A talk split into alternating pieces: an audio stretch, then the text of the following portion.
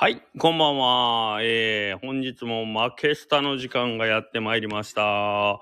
えー、今日は6時からちょっと30分ほど遅れて6時半からのスタートになります。と言いますのも、今の今までちょっと、えー、下克上を取っておりましたんで、はい、お願いします。あ、貝川さん、こんばんは。あ、こんばんは。お疲れ様です。あらお疲れ様です。イレブンさん、こっち聞いてるやん。もう終わったんかな今の今まで下克上取ってたんです。あれなんあ、そうなんですか？すみません、今日はちょっと30分遅くなりましたけれども、ありがとうございます。今週もまた、すごいこと書いてたね。ミナ、ミナポルポネンやったっけ？違うな。ミナペルホネンさんかな。あ、はいはい、あ会社。え、あれは直接知っとる人ってわけではなく？いや、ではないですね。なんか好きな、面白い本の中で、はい。ですね、出てくる人、書いてるあ人で、。そうなんや。へえ。なるさんもお疲れ様です。あ、お疲れ様です。お疲れ様です。はい。ちょっと今日、あの、下克上の収録をしてまして、つい2、3分前まで。それでちょっと6時半でごめんなさい。いえ、全然、サトシさんの放送を聞いて知りました。しかも今もうイレブンさんここで終わらせましたって下に イレブンさんを僕だけ抜け強制的に抜けたんですけど。はい。はい。ということなんで、ちょっとまあ手短に終わるかもしれないですけど、えっ、と、今週は、えっ、と、なるさんは、えっ、とね、新しい挑戦ということで夜営業ですね。そうですね。あれ？夜営業。あれけどむちゃくちゃいい、あれですよね。一個、えっ、と、夜営業を始めることで、いろんな、なんていうかな、えっ、と、まあ、その、試みが試せるっていうので、僕、ああいうのすごい好きなんですよ。一個何か動いたら、三つか四つ得があるみたいなやつ。ああ、うんなるほど、なるほど。はい。夜の営業をして、えっ、と、まあ、僕が言うのもあれですけど、あの、塾長の方から説明してもらおうかな、じゃあ。そうですね。まあ、ちょっと売り上げが必要になってくるっていうところで、まあ、どうやって売り上げ作っていこうかなっていうところで、まあ、まあ、一番手っ取り早いですよね。夜営業、もう元々やってたんで、うんまあ、その、それをまた違う形でやっていこうかなっていうところで、はい。まあ、カレーうどん専門店で行こうかそうなと。そうそう。はいはい。はい、カレーうどん専門店で、あと手打ち手切り、まあ、ん純手打ち麺っていう感じですかね。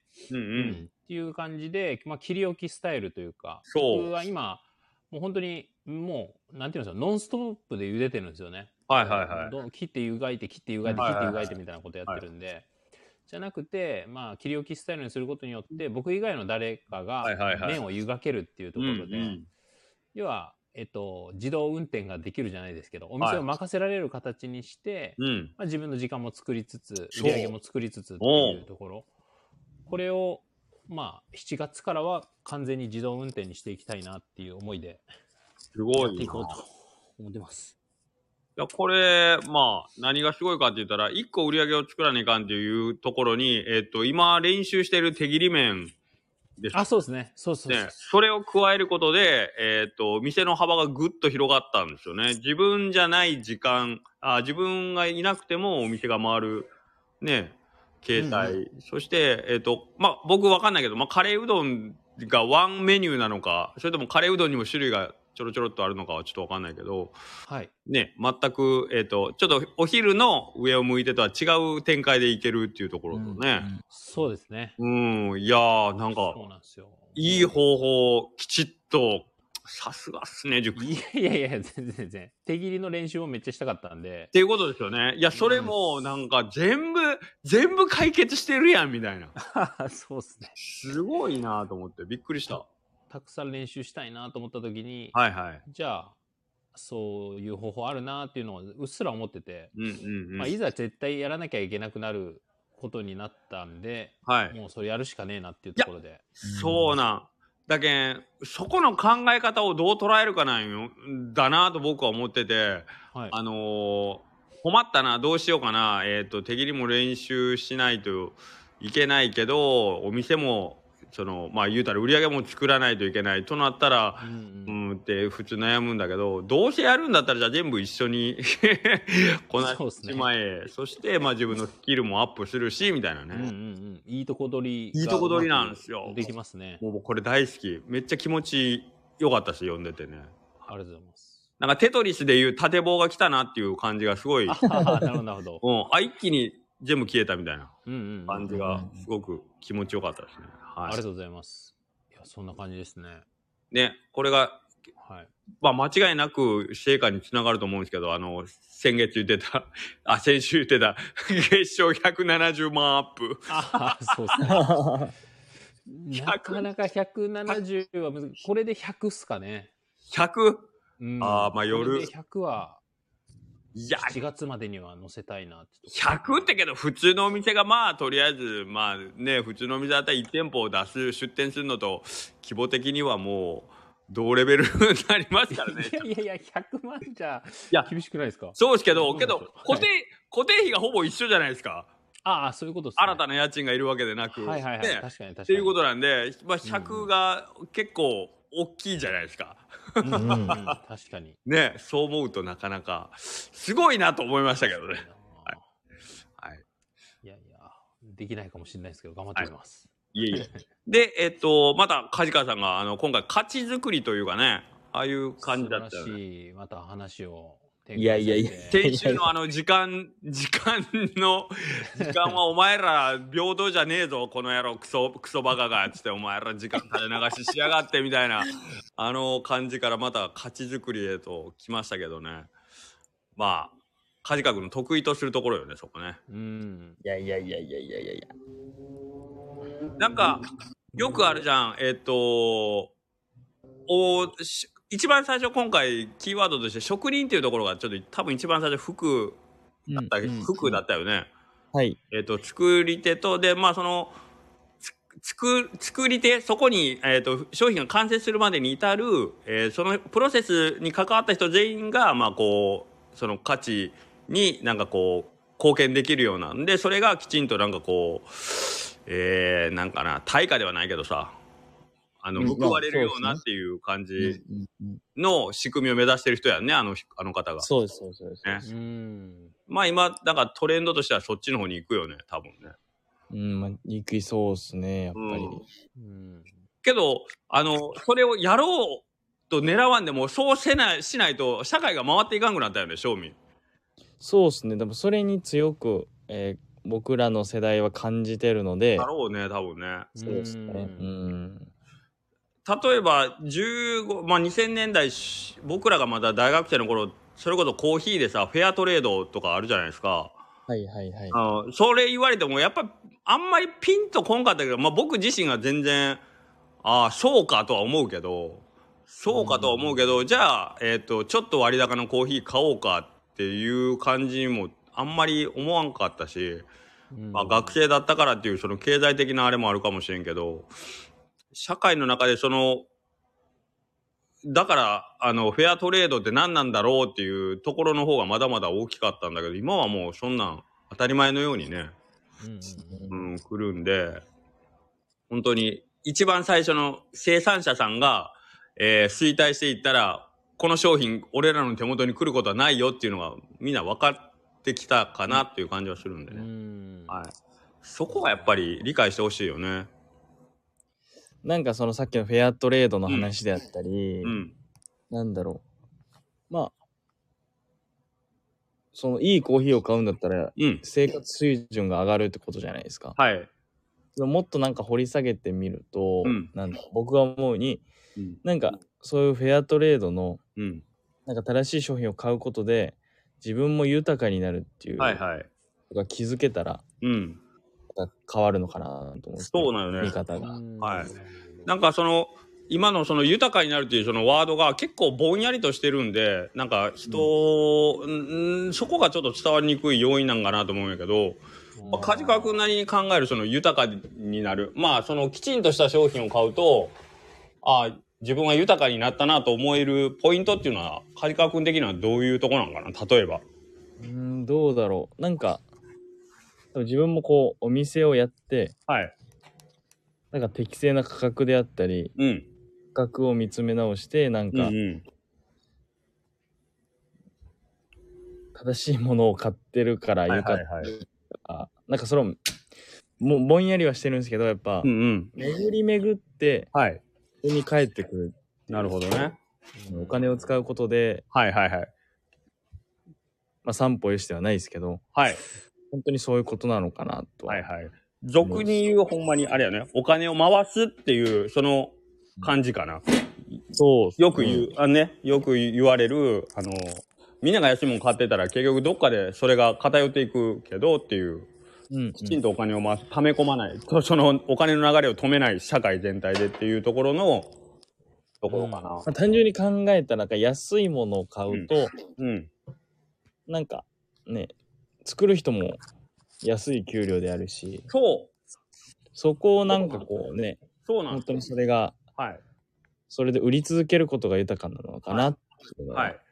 それ思う。だから、あのーまあ、これはちょっとすごく語弊があるかもしれないんですけど、えっ、と、まあ、我々みたいな個人経営に、まあ、ちょっと毛が生えた程度のうち、まあ、法人みたいなことになってるけど、自営業者の方って自分が作ったものを買ったり売ったりしてもらってるんで、えっ、と、まあ、生産者だったり、えーまあ、経営者の立場やけど、家帰ったらすぐ消費者になれるじゃないですか。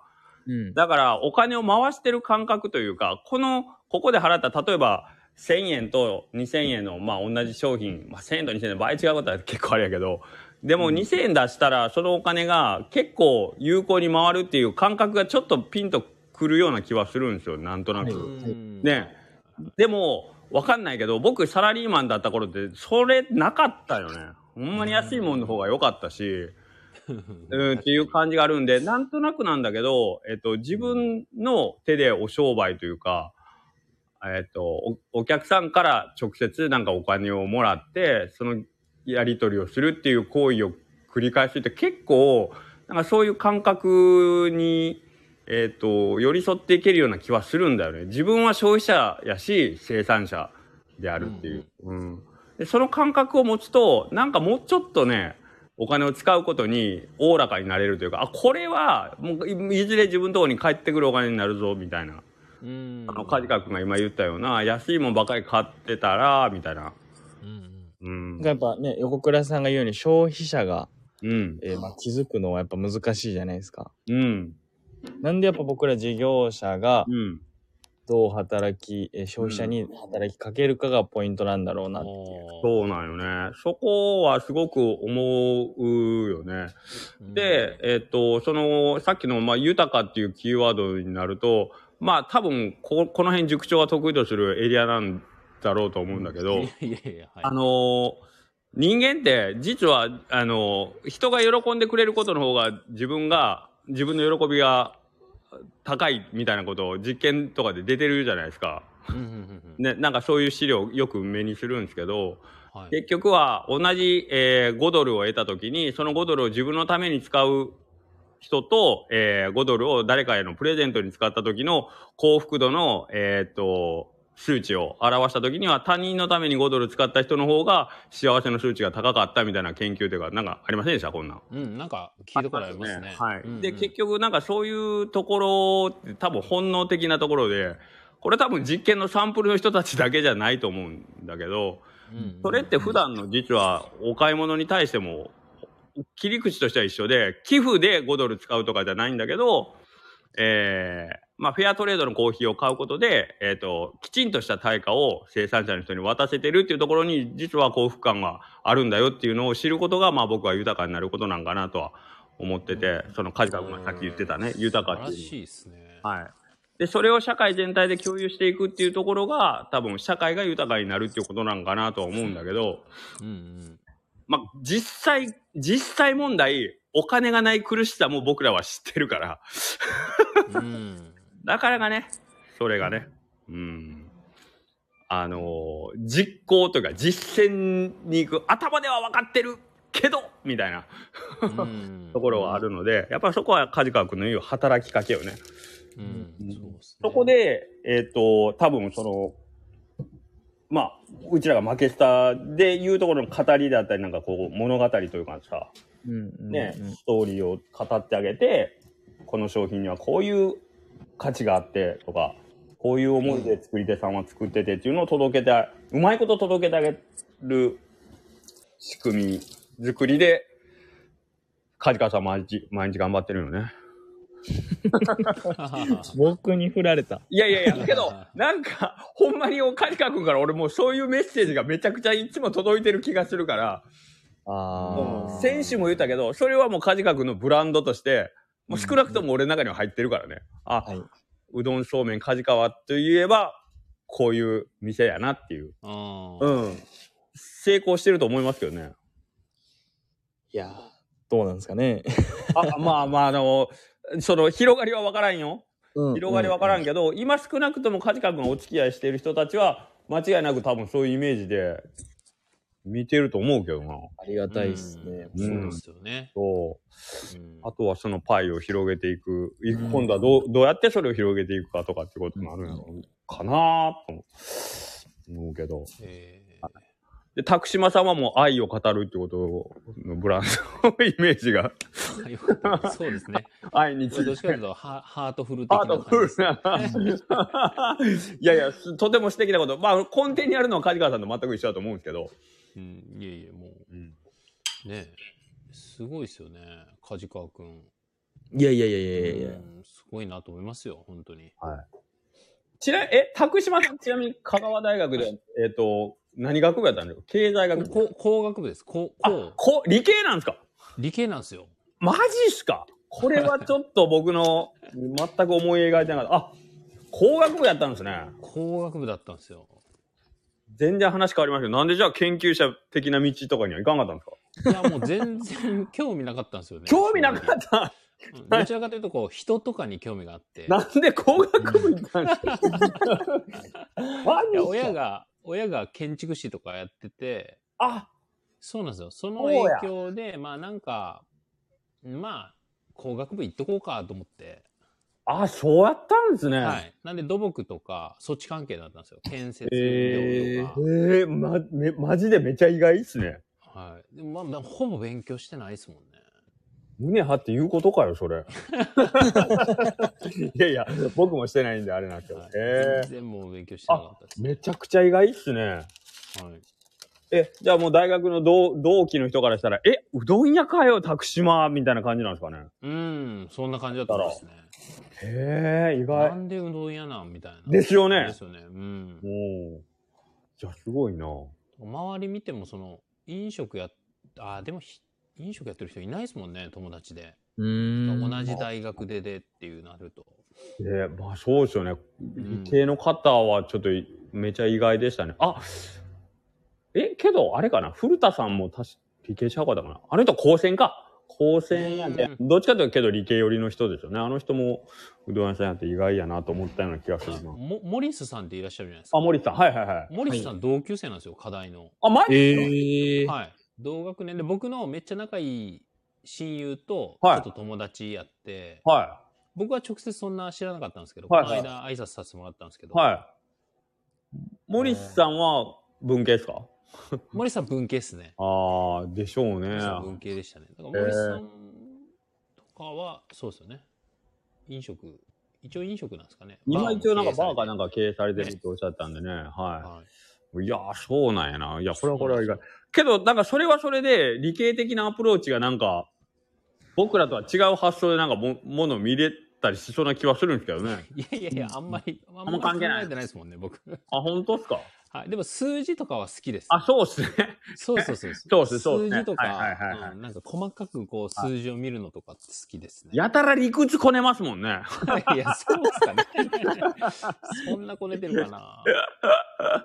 そうなんですよ。あそうか、工学部とは恐れて、うんしかも、手打ち的に別に機械系、機械工作のなんかうどん作るわけでもないもんな。そうですね。手打ち的でやるっていう。真逆やな、すげえな。うーん。いやいや、これはこれで面白いですね。うんうん。横倉さんは何科なんですか？僕はねあ、、そうだそうだ。僕は文学部ですね。おバリバリの。はい。関西大学ですよね。はいですね関西大学の文学部。別に、あの、とはいえ文系の中では、あの、数学得意な方だったんで、別に、普普通に、まあ、理、うん、理系に行くほどじゃないですけどね。はい。数学も結構好きっすね。はい。数字の話は嫌いではないですけど。ああ、そういえばね、なんかちょっと今、香川大学のそれこそ医学部の、あのー方からちょっとオファー、オファーではないけど、なんかご相談で、はいなんかこう、まあ、うどんってどっちかっていうと、なんかこう、香川県では、なんかあの、糖尿病のね、うん原因になり、なる、うん。まあちょっと悪の食べ物のイメージがあるじゃないですか。はいはい。あはいねで、そこで、そこでってわけじゃないんですけど、その先生がなんかこう、体にいいうどんを、まあ多分今まで過去そういう取り組み何回もあったと思うんですけど、うん。うん、体にいいうどんっていうのがあったと思うんですけど、なんかそれでちょっとなんか面白いことできませんかみたいなお話が、つい昨日ぐらいにお電話があって、はいはい。うん、何を見て、な、あの、インスタとふざけた X を見てなんで、俺に相談しようと思ったのか、全くわからんけど、横倉さんならできるかなと思ってて、なんかふざけたうどん作りたいんかなと思ってるんですけど、うん、で、あ、そうなんですねって言って、なんかそういう栄養学的な、うん、アプローチ、側面から、なんかこう、もう一回うどんを見直してみませんかみたいな、あ話があって、この辺がね、いつもなんか、僕自身が、その、食べ物ってやっぱり、健康も大事で、で、今年はなんかこう、健康をテーマにしてますけど、あの、健康のためにまずくなんのってなーっていつも思ってるところがあって、うん。あーなるほど。ね。ありません？間違いないですね。ね。まあそうですよね。うん、まずくなるっていうと語弊はあるかもしれんけど、うん、まあ、あえてその美味しくなくなるような要素をわざわざ取り入れんでもなみたいな感じがあるんでね、うん。うん、なんかこう面白い取り組みができたらいいけど。えだからその味がまあもしかしたらちょっと今までよりも、あのーイメージ変わるその分めちゃくちゃ面白いとかね。そんなんだったらいいんだけどほ、うん、まあどういうふうにまだ何の具体的なお話もいただいてないんでわかんないんですけどちょっとまた、ーはいはいはい。うん、近々そういうのもあるんで、えーなんかおも面白い話があって、うん。おー。その健康の話なんですけど、うん。うんうん。なんかもう、最近まあ健康食であったはり、いはいはい。まあ、ビーガン、ベジタブリアンみはいはいたいな、あるじゃないですか。うん。うんなんか僕はなんかそうバランスよく、まあいろんな人の思いがあると思うんですけはいはいはいはい、ど僕はバランスよく、うん。いろんな考え中立で折れたらええなって感じで、はいはい。で、なんかその人間の歯うん。歯で、なんかこう、割合があるらしくて、36本の歯の。はなんかその奥歯が4で、えっ、と、前歯2本いはいが野菜を砕く歯はあはあ1、で、剣士が1らしくて、4対1対1の割合。ああ、で本当に 4, 4割で穀物を砕いて、へえ。で、肉を裂く。はいはいはいはい。とかもやっぱ、その、前歯みたいなのがしかないらしくて、うん。おーはいはいはい食べるもので歯も、えっ、あと、なるほどってるんだなっていうのは面白かったですね。なるほどね。けど、えー、すごい面白いだからね、どんどんこれから食べるもん変わっていったら、ね、もちろん、顎も今だんだん細くなってきてるじゃないですか、人間。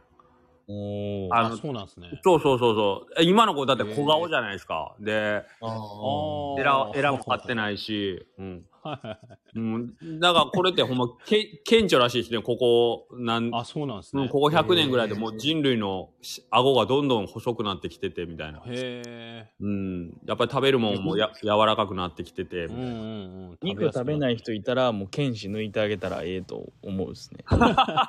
前歯だけでいけるんで。ああなるほどうんどうそう、だけど多分歯の数も減ってくるやろ。いらんかったらね。うんああ確かに徐々に徐々になくなっていくんでしょうね、ね。って思うよね。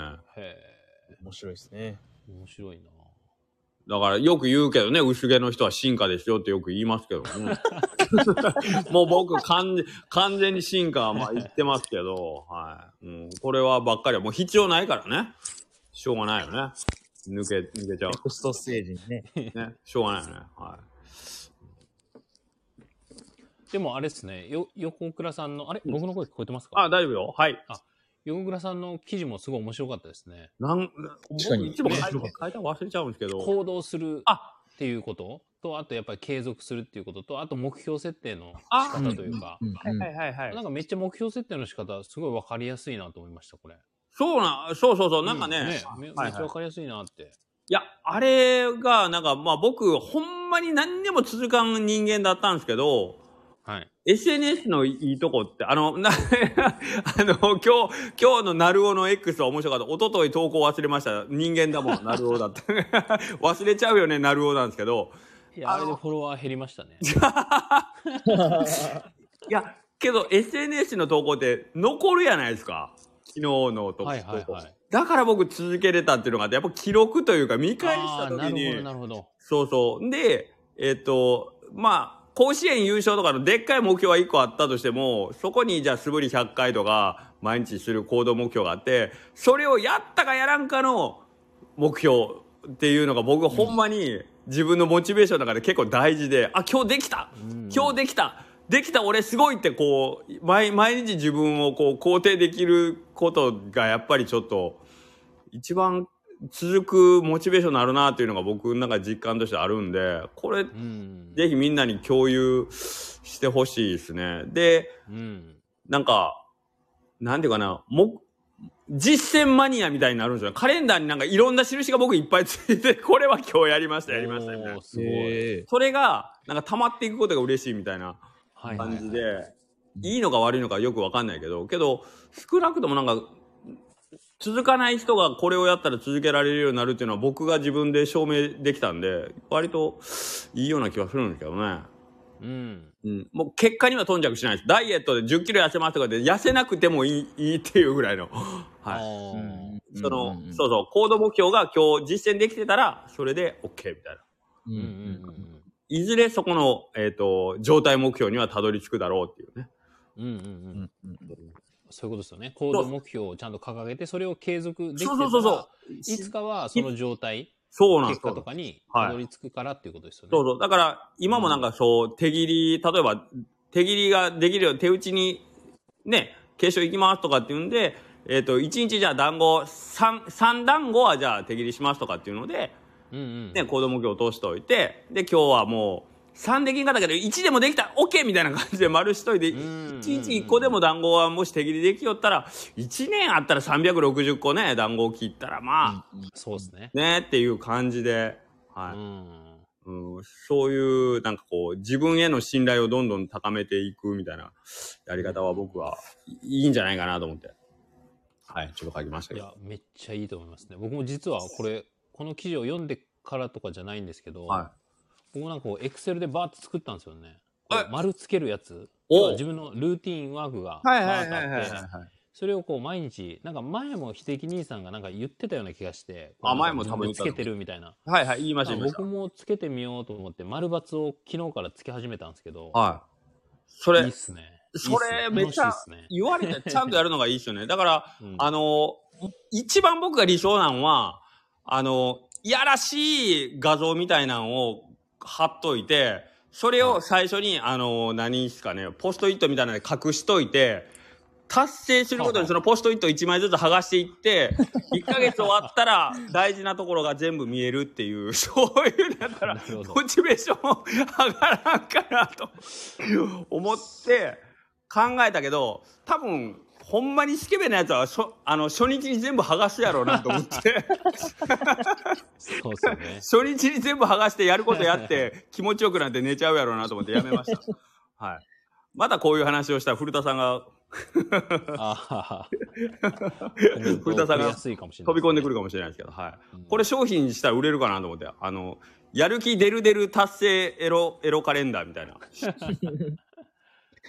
もう言っちゃったんですけどね。はい、もう、もう、ば、あ、もうパクられるわ。これパクられた。もう来月ぐらいにあれちゃう、ダイソーとかで売られるんちゃううん出てますよ、いっぱい。100均で。もし、そういうのが売られて、あ、これ横倉さんに言ってたやつやと思っとってください。いやー、楽しみですね。楽しみ。楽しみです。大嘘ですね。ぜひ、あの、じゃあ、あの、拓島さんの、あの、あの、夜営業日の日はそのエロカレンダー使ってください。この日は、あの、夜夜の営業日やってます、みたいな。まあ、エロカレンダーでぜひ、営業日 終わ終わるたびにそのポストイット剥がしていって、ああ、なるほど、なるほど。ねはい。もう肝心な部100万分が。100万達成するまで。あ、そうですね。そうですね。あ、みんなめちゃ来るんじゃないですか、それ。あ、今日、昨日までで90万で大事なとこがあとちょっとで見れるって言ったら 最後駆け込み来るんじゃないですか。なるほど、なるほど。いいね、それ。マーケティングですね。うん。マーケティングですね。いや、ねこれは、すげえ。はい。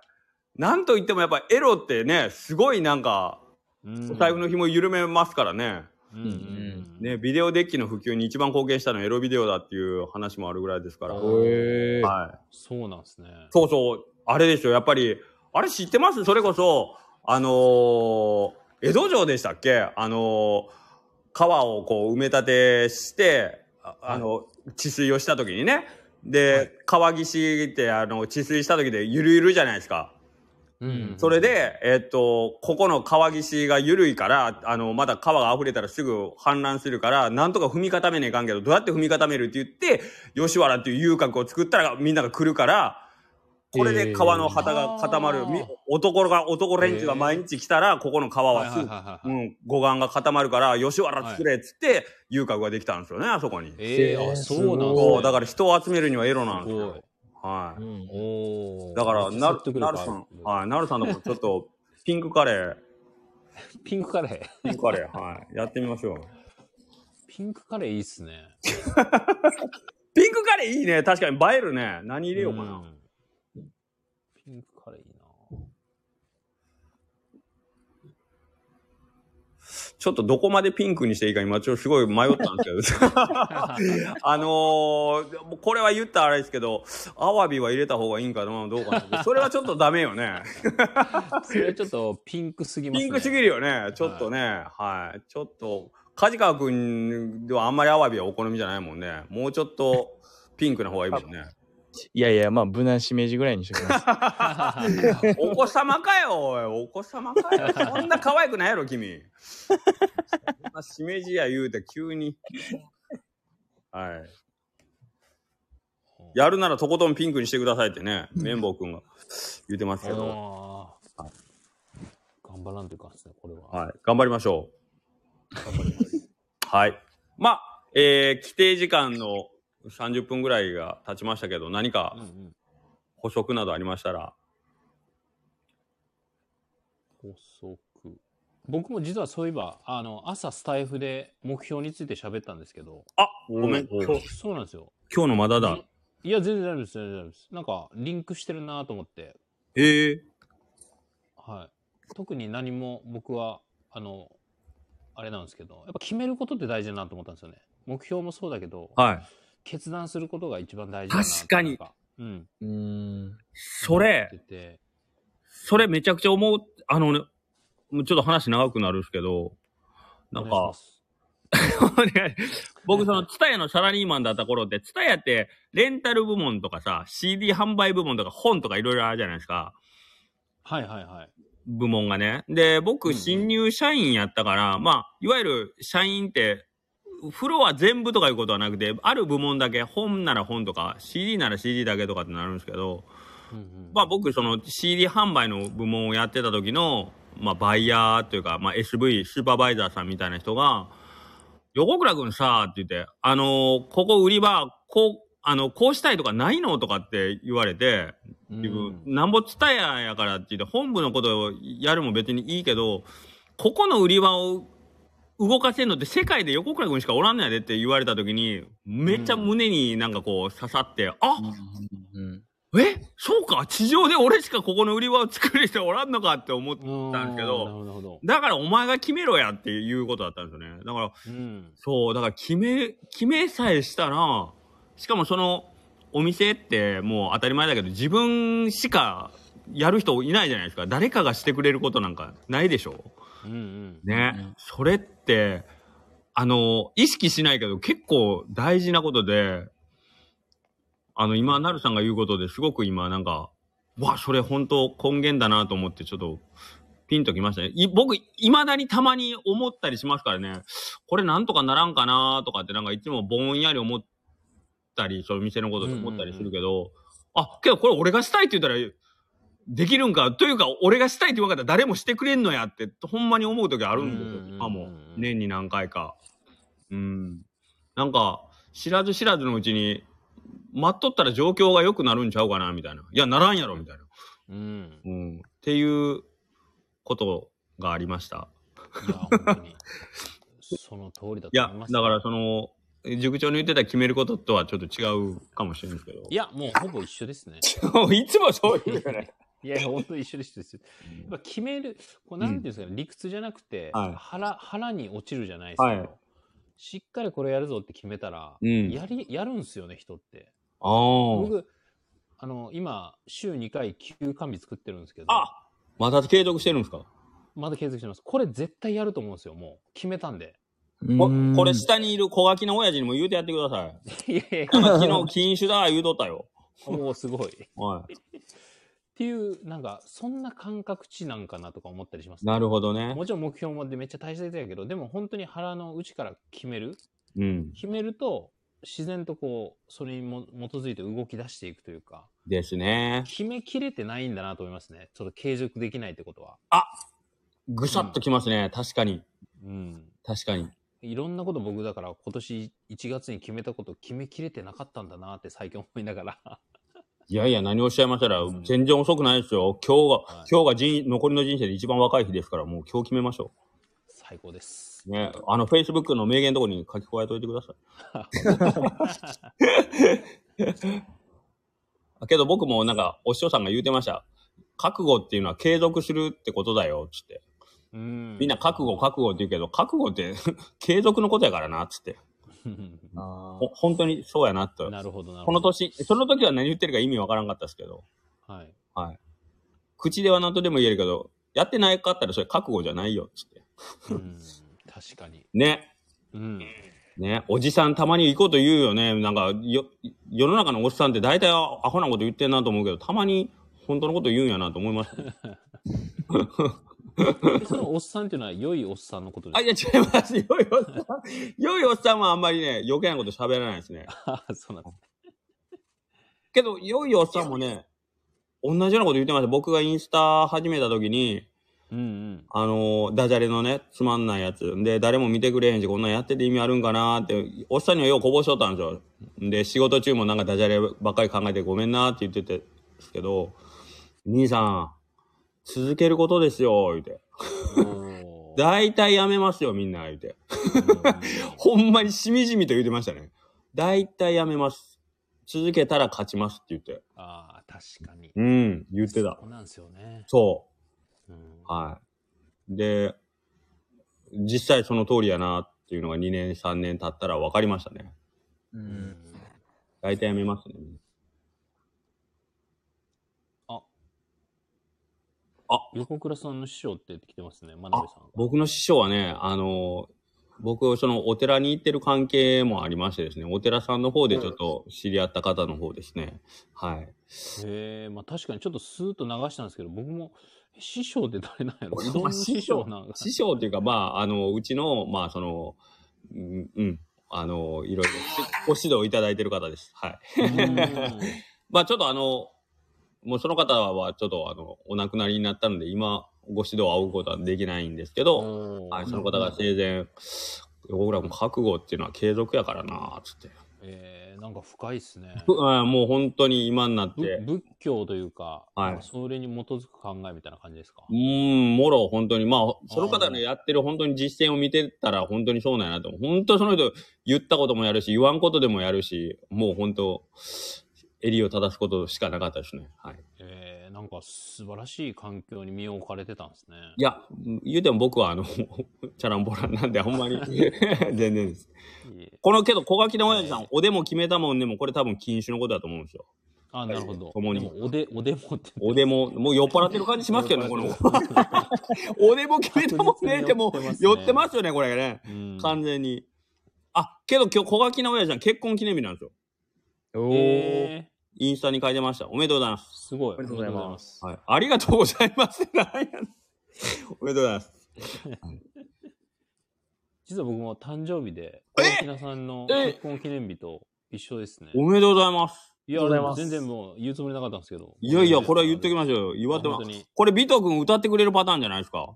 いや、もう歌ってほしいですね。いや、これ、ビト君多分歌いに来るよ。ほら、ビト君上が上がってくる？歌、歌う？歌いたいやろ。拓島さんに、どうぞ、上がってらっしゃい。これ招待するのないんかなあ、招待あった。歌ってくれるよ。じゃあ、美徳の最後の歌で締めましょうか。招待しましたんで。素晴らしいですね。あ、美徳さん、ありがとうございます。ぜひ、えー、お願いもしもし。お願いします。あ尾藤さん、ありがとうおございます。疲れ様です。お願いしますお。疲れ様です。え、これちょっと僕、イヤホンマイクじゃないんで、あの、僕実は、うん。この、後に撮るつもりだったんですけど、ああ、そういうことなんですね。はい。おあ、小垣菜さん、僕も誕生日ですよ。あもうこれは美徳君絶対歌わねえかんよ、これ。まあ、萌小垣菜さん、僕、小垣菜さんのこと、実はそこまで知らないんで、歌えるほど。大変、大、大変申し訳ございませんち。なみに美徳君、これは、ちなみに、参考までにやけど、美藤君、小垣菜さんははい綿棒に今までご来店されたことは、ないですね。ないんや。やっぱりまだないんや。じゃああんまり知らんわな。それはあんまり知らんわな。ちなみに、ちなみに僕は初期の頃に2回行ってます。ね、もう2回あ、美藤君は2回行ったけど。合計西尾さん入れてうん、3回行ってます。ああ、3回行っとるけど、まだ小垣菜さんは訪れてないと。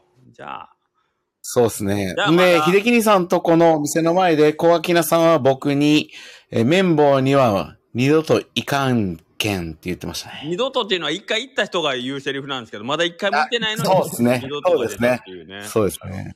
ということはやっぱりハッピーバースデーはちょっとまだ歌えんな。小垣菜わかりました。はい。僕、実は、小垣菜さんのこと知らないんで、え、これって、あれですか？あの、今声は、声入ってますか？あの、イヤホンマイクじゃなくて、あの。スピーカー、入ってる入ってる。じゃあ、イヤホンマイクに切り替えた方がいいですよね。いや、切り替えんでいいよ。早く歌ってくれた方がいいから。いいですか？いや、でも本当なんか、今日いい日だな来た来た、MC から来たよ。なるやなるや来たよ。呼ばれてるわ。呼び捨てで。ごめんな普段、俺、拓島さんとしか呼んだことないのにさ、初なるや出た。今日、今日だけ、調子に乗って、記念日だからって、なるやって呼ばせてもらいます。許してください。明日からはまた、拓島さんに戻るから。今まで、なるさんって呼んだこともないように、愛なる。愛なる。なるや、歌うよ、俺。お願いします。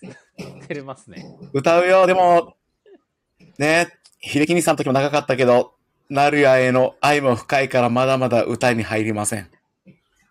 まだ入らない。はい。なるやと出会ったの、明石駅の、JR 明石駅の改札だったな。懐かしいよね、なるや。出会った瞬間に、俺、緊張して、すいません。10分後に、居酒屋に走っていくんで、僕ちょっと JR の駅でトイレ行ってきますって言っちゃったな。懐かしいななるや、でも、ほんと、でも、慣れないんで、拓島さんに戻します。誰か。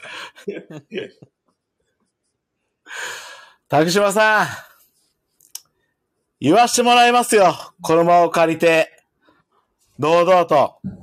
ありがとうございます。まあ僕は、ね、まあその、マケスタ、まあ秀樹兄さんもいらっしゃる。まあ秀樹兄さんとももちろん、ね、たくさん出会ってよかったと思ってます。そして、言わしてもらいます。僕は、拓島さんと出会えてよかったです。ありがとうございます。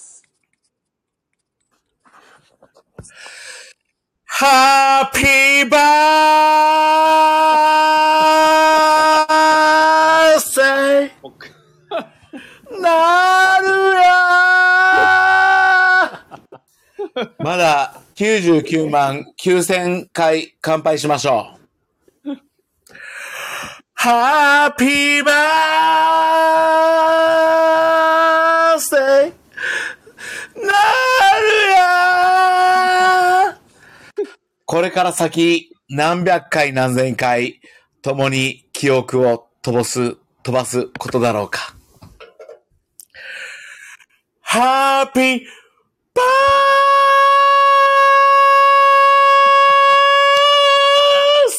dear なるや本当に出会って、酒飲んでくれて、ありがとうございます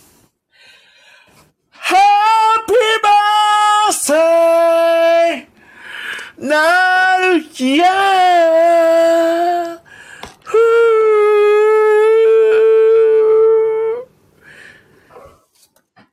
以上です僕抜けますありがとうございました。ありがとうございますありがとうございましたありがとうございましありがとうございた。ます。カジカ君大丈夫やった？